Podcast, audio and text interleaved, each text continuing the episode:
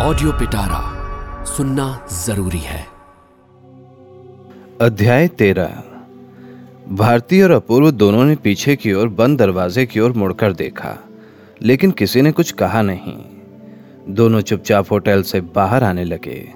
तभी भारती ने कहा, चलिए अपूर्व बाबू, हम लोग अपने कमरे में चलें।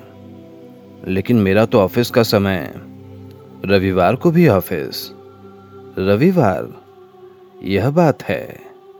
अपूर्व प्रसन्न होकर बोला, यह बात सवेरे याद आ जाती तो नहाने खाने के लिए इतना घबराने की ज़रूरत ही न पड़ती। आपको इतनी बातें याद रहती हैं, लेकिन इस बात को भूल गई। ऐसा ही हुआ है। लेकिन कल रात को आपका निराहार रहना मैं नहीं भूली। अपूर्व बोला, देर करने के लिए अब समय नहीं है।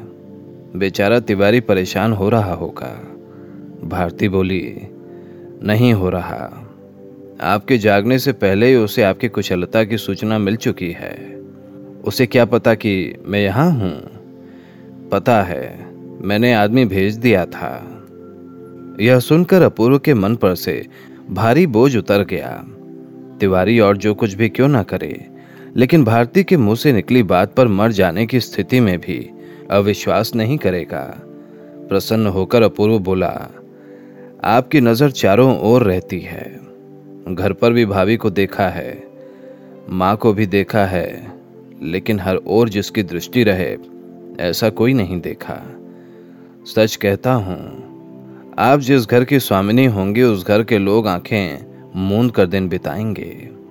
किसी को कभी कोई कष्ट नहीं उठाना पड़ेगा।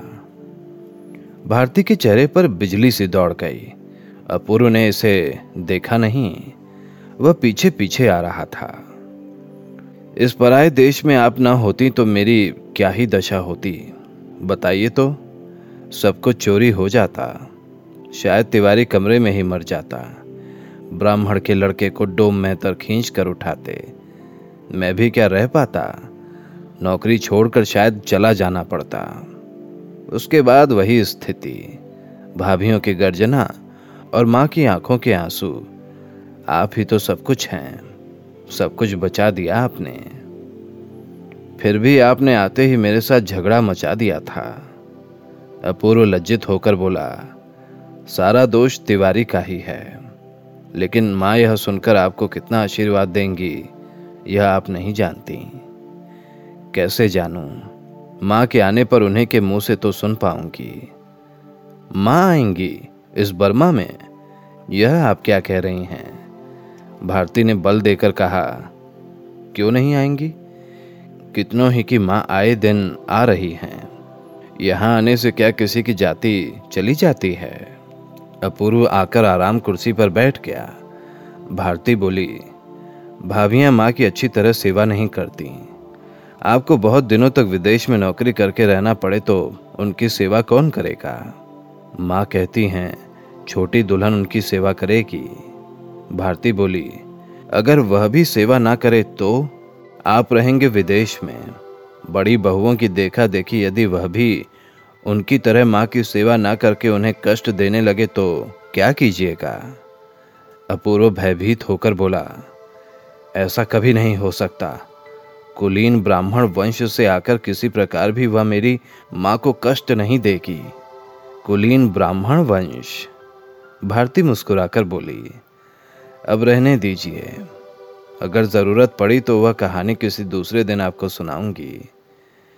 केवल माँ की सेवा के लिए ही जिससे विवाह करके आप छोड़कर चले आएँगे, उसके प्रति क्या यह आपका अन्याय नहीं होगा? अन्याय तो अवश्य होगा। और इस अन्याय के बदले में आप स्वयं न्याय की अपेक्षा करेंगे। क्यों? कुछ पल मौन रहकर अपूर्व बोला लेकिन इसके अतिरिक्त मेरे पास और उपाय ही क्या है, भारती? उपाय नहीं भी, और हो भी सकता है। लेकिन असंभव बात की आशा आप बहुत बड़े कुलीन घर की बेटी से भी नहीं कर सकते। इसका परिणाम कभी शुभ नहीं होगा। आपकी निर्ममता के बदले में वह जितना ही अपना कर्तव्य पालन करेगी, आप उसके सामने उतने ही छोटे हो जाएँगे। पत्नी के सामने अश्रद्धेय होने की अपेक्षा बड़ा दुर्भाग्य संसार में कुछ और नहीं है। इस बार अपूर्व निरुत्तर सा हो गया। मित्र मंडली में शास्त्र के अनुसार नारी को आधुनिकता के विरुद्ध शास्त्र ग्रंथों से प्रमाण उद्घृत करके उन लोगों को स्तब्ध कर दिया है। लेकिन इस ईसाई लड़की के आगे उसका मुँह नहीं खुला। वह इतना ही कह सका, कोई नहीं। भारती हंसकर बोली, एकदम कोई नहीं। यह बात नहीं है। कुलीन घर की ना होकर कहीं भी कोई हो सकता है, जो आपके लिए अपने आप को संपूर्ण रूप से समर्पित कर दे। लेकिन उसे आप खोज कहाँ पाएँगे? अपूर्व अपने आप में ही डूबा रहा। भारती की बात पर उसने ध्यान नहीं दिया। बोला, यही तो बात है। भारती ने पूछा, आप घर कब जाइएगा? क्या पता? माँ कब चिट्ठी भेजती है? बाबूजी के साथ मतभेद होने के कारण माँ ने जीवन में कभी सुख नहीं पाया। उस माँ को अकेली छोड़ आने के लिए मेरा मन कभी तैयार ना होता। फिर भारती की ओर देखकर बोला, देखिए, बाहर से देखने में हम लोगों की अवस्था कितनी ही अच्छी क्यों ना हो, लेकिन भीतर से बहुत खराब है। भाभियाँ किसी भी दिन हम लोगों को अलग कर सकती हैं। वहाँ जाकर शायद फिर लौट कर ना आ सकूँ। भारती बोली, आपको जाना ही पड़ेगा। माँ को छोड़कर कब तक अलग रहूँगा? उन्हें सहमत करके साथ ले आइए। वह आएँगी। अपूर्व हंसकर बोला, कभी नहीं। माँ को आप नहीं जानती। अच्छा मान लो, वह आ जाएँ तो उनकी देखभाल कौन करेगा? मैं करूँगी। आप करेंगी? आपके घर में कदम रखते ही माँ बर्तन उठाकर फेंक देंगी। भारती बोली, कितनी बार फेंक देंगी? मैं रोज कमरे में आ जाऊँगी। दोनों हंस पड़े। भारती ने सहसा गंभीर होकर कहा, आप भी तो बर्तन फेंकने वालों के दल के ही हैं, लेकिन फेंक देने से ही सारा बखेड़ा समाप्त तो हो जाता तो संसार की सारी समस्याएँ सुलझ जाती। विश्वास न हो तो तिवारी से पूछ लीजिएगा।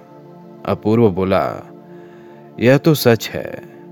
वह बर्तन तो फेंक देगा, लेकिन साथ ही उसकी आँखों से आँसू भी बहेंगे। आपके लिए उसके मन में अपार भक्ति है। थोड़ा सा सिखाने, पढ़ाने से वह ईसाई भी बन सकता है।